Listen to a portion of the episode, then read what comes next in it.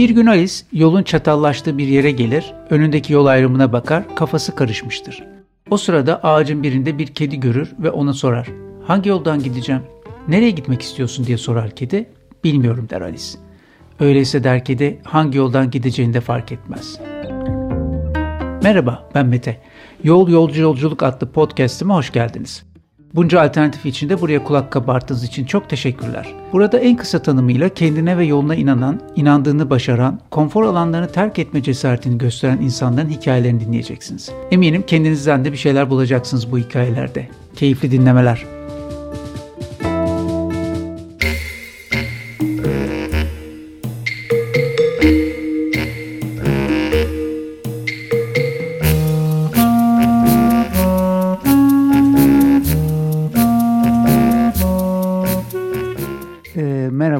Bu hafta Yol Yolcu Yolculuk'ta Ege'nin karşı kıyısından bir konuğum var. Sevgili Nesin Ermiş Pavlis. Nesin Hanım hoş geldiniz. Merhaba, hoş bulduk Mete Bey. Ee, Nesin Hanım İngiliz Dili ve Edebiyatı mezunu fakat e, tercümanlıkla başlayıp devam eden, daha sonrasında Bergama'nın UNESCO Dünya Mirası ve alan yönetimine birimine geçerek e, bu kültürel mirasın korunması, aktarılması ile ilgili çalışmalara başlayan ve bugün konuşacağımız konunun temellerinin atıldığı bir işle iştigal etmiş. Bundan ufak ufak önce Bergama'dan anlatmaya başlayalım mı Nesin Hanım? E, tabii ki zaten Bergama ile başlamak en doğrusu olur sanırım. E, ben Bergama doğumluyum ve hayatımın büyük e, çoğunluğunu Bergama'da geçirdim.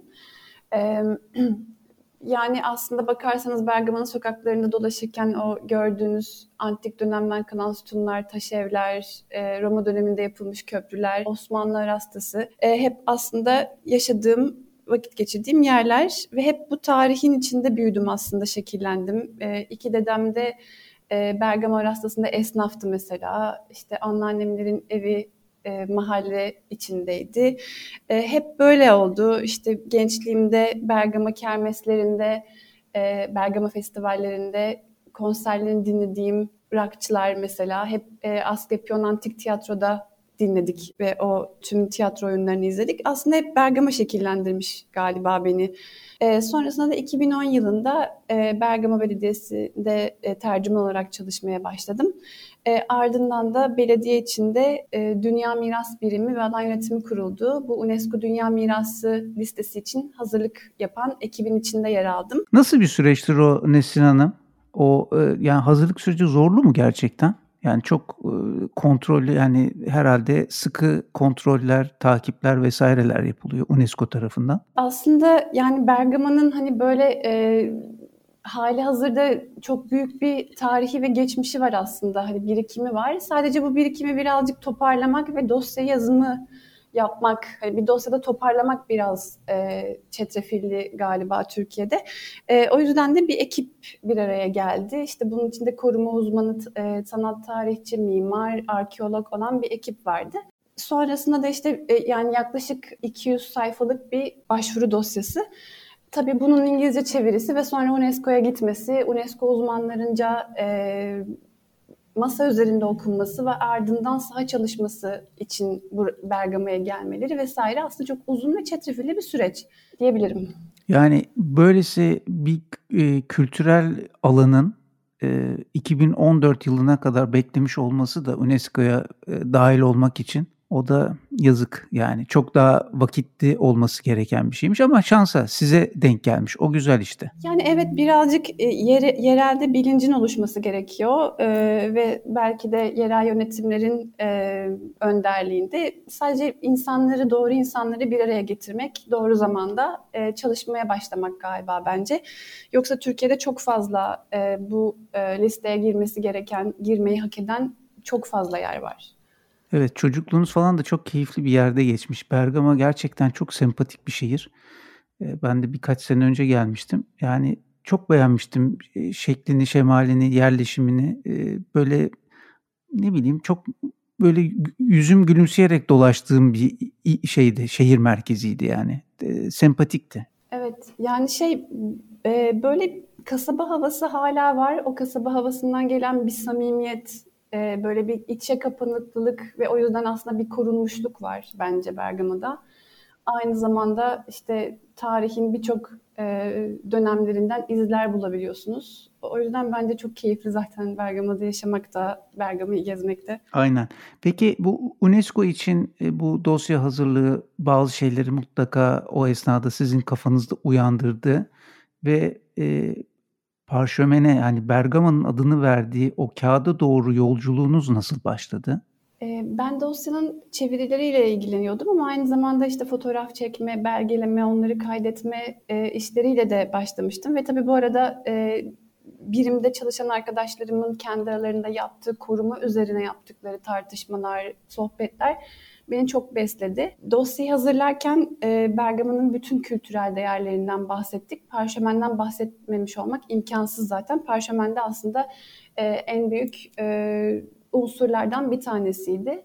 Ve o dönemde en yakın arkadaşım Demet de e, Demet Sağlam Tokbay da e, parşömen üzerine çalışmalar yapıyordu. Resimler ve dizaynlar yapıyordu.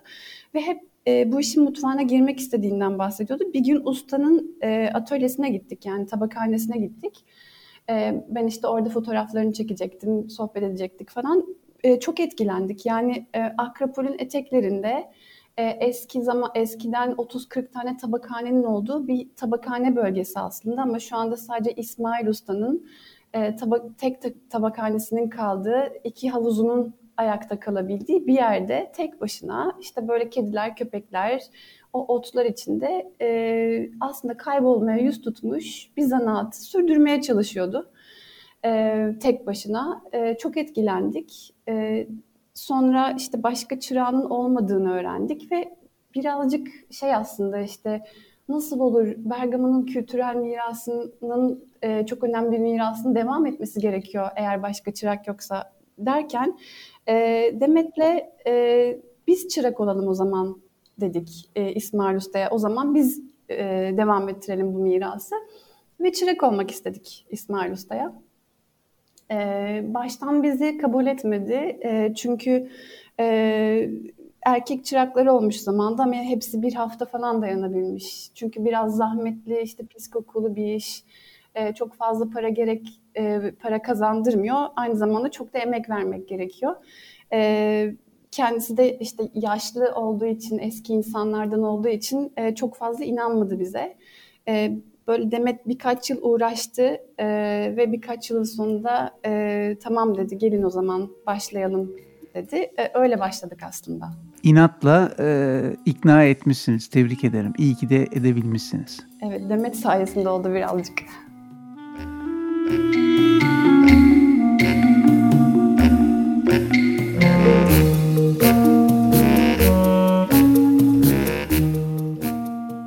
Ee, peki şeyden bahsedebilir miyiz biraz? Bu e, parşömenin önemi, parşömenin yapmanın zorlukları, e, nasıl bir dönem baskın iken e, tabii ki dünya değişiyor, hayatlar değişiyor. Nasıl geri planda kaldığından ve şimdi tekrardan bu gelenekselin ufak ufak ortaya çıkması demeyeceğim. Yani çok e, hani çok ışık var bir şey yok belki hani sırf iki kişisiniz henüz ama belli olmaz.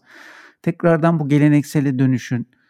Bu çerçevede birazcık parşömenden bahsedebilir miyiz? E, tabii e, parşömen e, e, adını e, Carta Pergamena'dan yani Latin dilinde Bergama kağıdından almış e, bir yazı malzemesi aslında. Antik dönemde yani milattan önce 2. yüzyılda Pergamon Krallığı döneminde e, e, bir yazı malzemesi olarak ortaya çıkıyor. E, Pergamon kralları e, kültüre, sanata, e, bilime e, çok önem veriyorlar ve büyük bir kütüphane kuruyorlar. E, o dönemin en büyük kütüphanesi de e, İskenderiye Kütüphanesi ve antik yazarlardan öğrendiğimize göre Pergamon Kütüphanesi ile İskenderiye Kütüphanesi arasında bir rekabet başlıyor. Tabii o dönemde tek yazı malzemesi papyrus, o da Mısır'da üretiliyor ve Pergamon'da e, papyrus'u Mısır'dan alıyor. E, Mısır e, Bergama'ya papyrus gönderimine ambargo koyuyor ve bu durumda da Pergamonlar alternatif bir malzeme bulmak zorunda kalıyorlar e, kütüphaneyi ilerletmek için.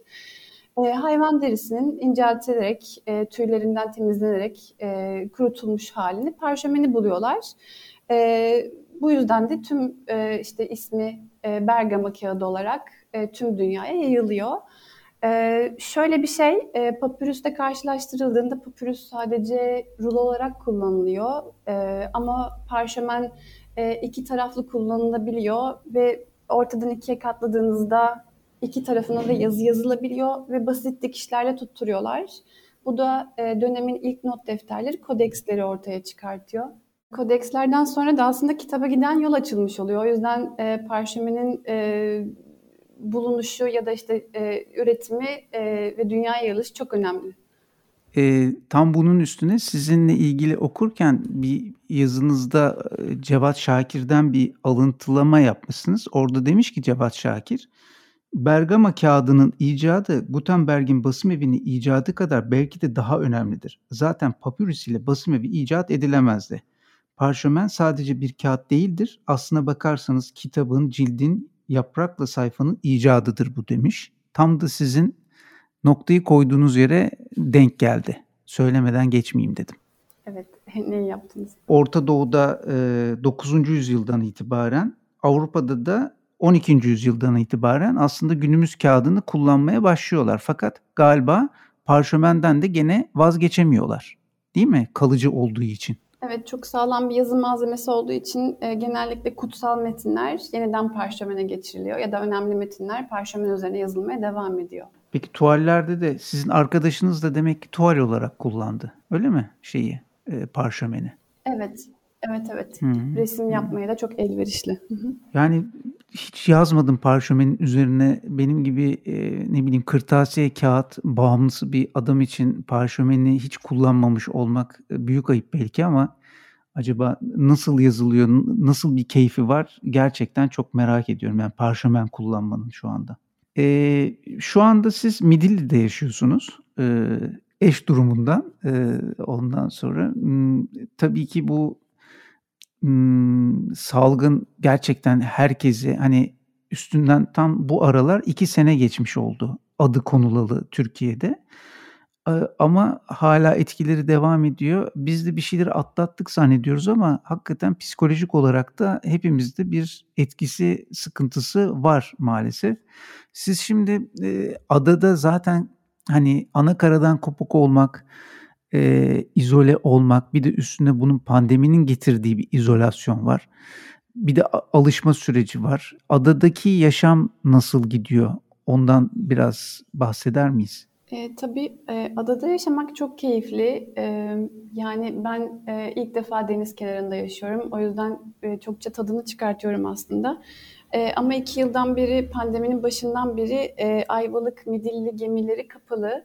E, o yüzden de e, o o link, o, o bağ kesilmiş durumda. E, tabii bu biraz olumsuz etkiliyor. E, ve sizin dediğiniz gibi e, yani pandemi belki hafifliyor şu anda e, ya da işte geçecek bilmiyoruz ama etkileri daha yeni çıkıyor üzerimizden. O yüzden e, biraz tabii pandemi döneminde zor ama dışarıda çok güzel bir hayat var. Benim için e, çok yeni bir hayat var. İşte bu dil dahil, kültür dahil e, yani çok yakın, e, bana çok yakın ama aynı zamanda keşfedilmesi gereken çok büyük bir e, alan var. E, onu da pandemi el verdiğince yavaş yavaş keşfetmeye çalışıyorum. E, böyle söyleyebilirim. Peki sizin e, orada parşömenle e, ilişki devam ediyor mu? Üretim yapabiliyor musunuz? Ee, evet, e, evimizin bir odasını e, atölyeye çevirdim. Burada yapmaya başladım. Biraz zaman aldı çünkü e, bıçaklarımı ya da malzemelerimi getiremedim gemiler açık olmadığı için. Ama her şeyi topladım sonunda ve burada da üretime başladım. Yani e, işte buradaki sanatçılarla e, ya da işte Atina'dan birkaç tane sanatçıyla tanıştım. Onlarla işbirliği içinde bir şeyler e, yapacağız. Yani ben üretmeye devam edeceğim. Onlar da Parşömen'den e, güncel sanat alanında üretimler yapmaya devam edecekler. Yunanistan'da var mıymış e, parşömen ustası mı demeliyim?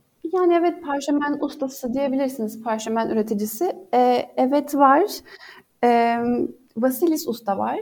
Adada mı Vasilis Usta? Ee, burada değil, Midil'de değil, e, karada. Atina yakınlarında Delphi antik kenti var. Oraya çok yakın bir yerde, Amfisa diye bir kentte. E, birkaç yıl önce pandemiden önce gidip, gidip tanışmıştık zaten Vasilis Usta'yla. E, Yunanistan'ın tek parşömen üreticisi.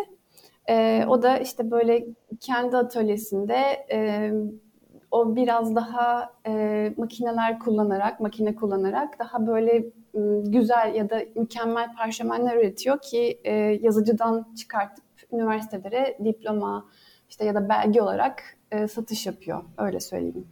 Bravo vallahi adama. Evet Vasilis Usta ile tanışmaya gittik. Çok şaşırmıştı Vasilis Usta. İşte ana vatanından bir kadın geldi. Ee, işte e, sen neden parşömen yapıyorsun diye çok şaşırmıştı. Çünkü o aslında şey e, atadan tabak yani babaları ve dedeleri tabakmış. Ona miras kalmış tabakhane ve o yüzden sürdürüyor. Ee, sonra masada kızları vardı mesela. İşte dedi ki bu işi kızlar yapamaz yani. Hani benim de keşke oğlum olsaydı. Dört tane kızı vardı. Ee, dedim olur mu? Yani ben geldim örnek bence bunu kızınız, kızlarınıza aktarın, öğretin ne kadar önemli olduğunu. Öyle bir sohbet geçmişti aramızda. Vasilis Usta kaç yaşlarında biridir Nesin Hanım? 60 70'lerinde öyle hani bizim İsmail Usta gibi çok e, yaşlı değil. Gene imkan var yani birilerine el verebilir o da yani. Evet evet bence kızları çok büyük bir hazine. şey yani bilgisayar printer'dan çıkacak şekilde inceltmesi de iyi düşünmüş. Yani gerçekten hmm, ticari bir hareket yapmış. Bravo vallahi ona. Belki sizin de ondan öğreneceğiniz e, gelenekselle teknolojiyi birleştireceğiniz başka ara çözümler falan olabilir. Kesinlikle olabilir. Genelde dünyada zaten e, hani biraz daha böyle makine kullanarak e, inceltilmiş örnekleri kullanılıyor. Yani bizim yapmaya çalıştığımız çok daha başka geleneksel yöntemleri sürdürmek. Hmm. Yani te- teknolojiyi o manada bu işin içine sokmayı tercih etmem demeyi mi anlıyorum ben burada? Ee, yani şu anda çıkış amacımız birazcık geleneksel yöntemleri sürdürmek olduğu için e, yani el bıçaklarıyla ya da işte e, kimyasal kullanmadan üretmek e, bu önemli bizim için ama gelecek ne gösterir bilmiyorum tabii şu anda. Yani belki de e, koskocaman bir tabakhanem olur ileride makinelerimin oldu hiç bilmiyorum. E, güzel olur. Dedenizin ruhu şad olmuş olur yani. E, düşünsenize. Hani seneler sonra, iki nesil sonra e, hiç tanımadığınız dedenizin izinde bambaşka bir e, üretim şeyine dönmüş olursunuz. İlginç olur. Evet kesinlikle. Zaten Bergama'da e, e, Bergama'daki atölyem e, ondan kalma yani büyük dedemden kalma bir ev. E, bazen çalışırken kendime diyorum acaba beni bir yerlerden görüyor olabilir mi derilerle uğraşırken.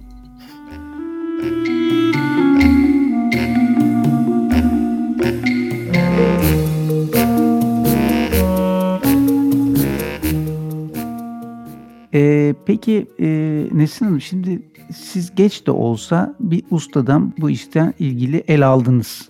Tescillendi de bu.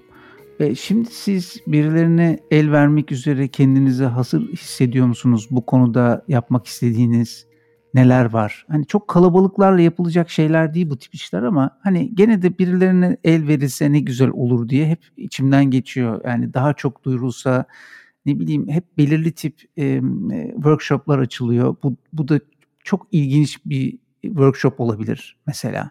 Bilmiyorum. Var mı aklınızda böyle bu işi e, daha korumak için insanlarda bilinç e, arttırmaya yönelik organizasyonlar yapmak? E, zaten e, Demet'le yola çıkış amacımız buydu aslında. Hani hem bu zanaatı yaşatmak hem de gelecek nesillere aktarmaktı. Yani hani yani ya yeni ustalar tanış, e, yetiştirmek, e, onlara aktarmak ya da e, insanlara parşömeni tanıtmak e, zaten yola çıkış amacımız. E, bu amacımız hala baki. Artık e, bakanlık tarafından da e, geleneksel parşömen yapımı diye bir icra dalı olduğu için ve ben de artık bakanlık tarafından tanındığım için artık resmi kurslar açıp resmi çıraklar yetiştirebiliriz. Zaten bunun için uğraştık yıllar boyunca bakanlıkla yaptığımız çalışmalar da bunun üzerineydi hazırladığımız dosyalar.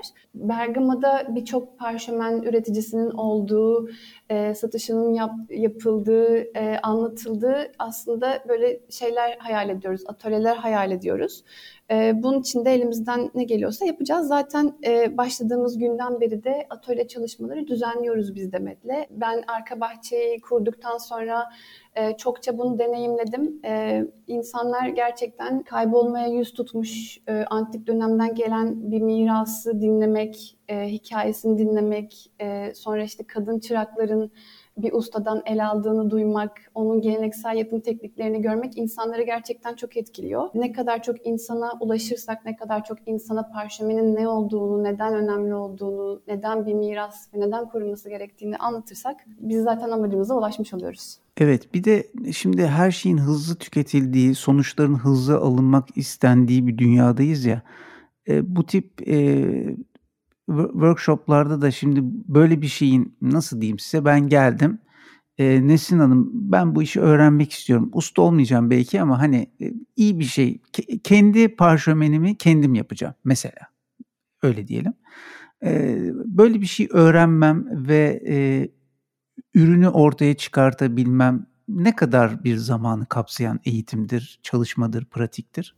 E, bunun modülünü hala oluşturmadık. Yani oluşturmadım ama e, nasıl söyleyebilirim? Yani şöyle söyleyebilirim. Bir derinin geleneksel yöntemlerle parşöme dönüş, parşömene dönüşmesi yaklaşık bir ay sürüyor.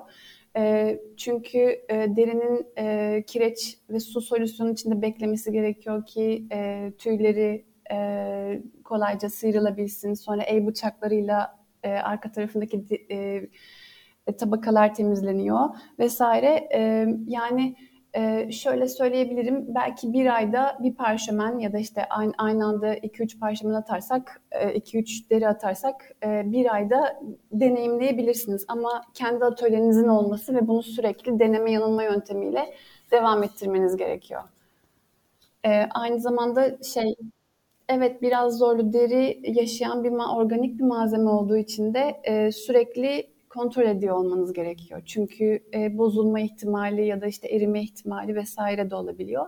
E, o yüzden hani işte ben bir resim yaptım ona birkaç ay sonra devam edeyim gibi bir şey yok. Yani sürekli e, kontrol ediyor, sürekli elliyor olmanız gerekiyor e, parşömen üretirken. Peki e, bunları yapabilmek için bir bıçaklardan bahsettiniz. Şimdi kaybolmaya yüz tutmuş bir e, zanaatın e, ekipmanını bulmak, yaptırmak nasıl mümkün oluyor? Onu merak ediyorum. Birincisi bu. İkincisi ham madde olarak bir sıkıntı yani ülkede hayvancılık problemli bir durumda. Bununla ilgili hani size bunda ham madde bulmakta bir sıkıntı olarak yansıması oluyor mu? Onu merak ediyorum. Yani şey Bergama'da da e, Midilli'de de yerelde hayvancılık yapan insanlar çok fazla. O yüzden deriler toplanıyor ve deri toplayan dük- dükkanlardan al- alabiliyoruz. O hala çok kolay. Çünkü küçük ve yerel olduğu için.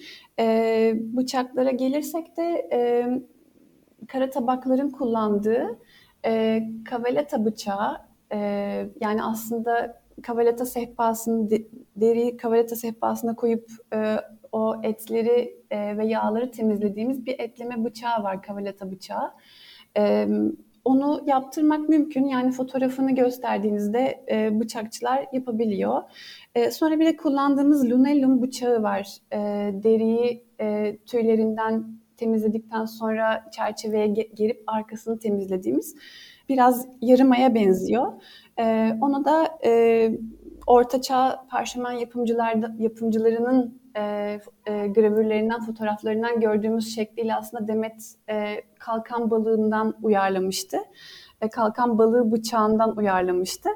E, bu şekilde aslında yani çok fazla bir şey gerektirmiyor aslında parşömen üretmek. Yani işte bir çerçeveniz, e, bir sehpanız ve o bıçaklarınız olduğunda zaten e, parşömeni yapmak mümkün. Her zanaat gibi emek yoğun bir uğraşı. E, evet, yani biraz emek istiyor, özveri istiyor, inanmak istiyor galiba. Öyle söyleyebilirim. Evet bir de fazlasıyla aslında disiplin istiyor gibi anlıyorum. Çünkü hani dediniz ya yap kenarda dursun diye sürekli bir ilgi, özen, ihtimam, e, kontrol. E, bu da disiplinle olabilecek bir şey. Yani yaptım koydum kenara kurusun falan değil yani. Evet yani e, her gün mesela karıştırmanız gerekiyor. Biraz o e, oksijenle bir araya gelmesi, hava alması gerekiyor öyle söyleyeyim e, derinin solüsyonun içindeyken. Öyle olduğunda daha çabuk gelişiyor.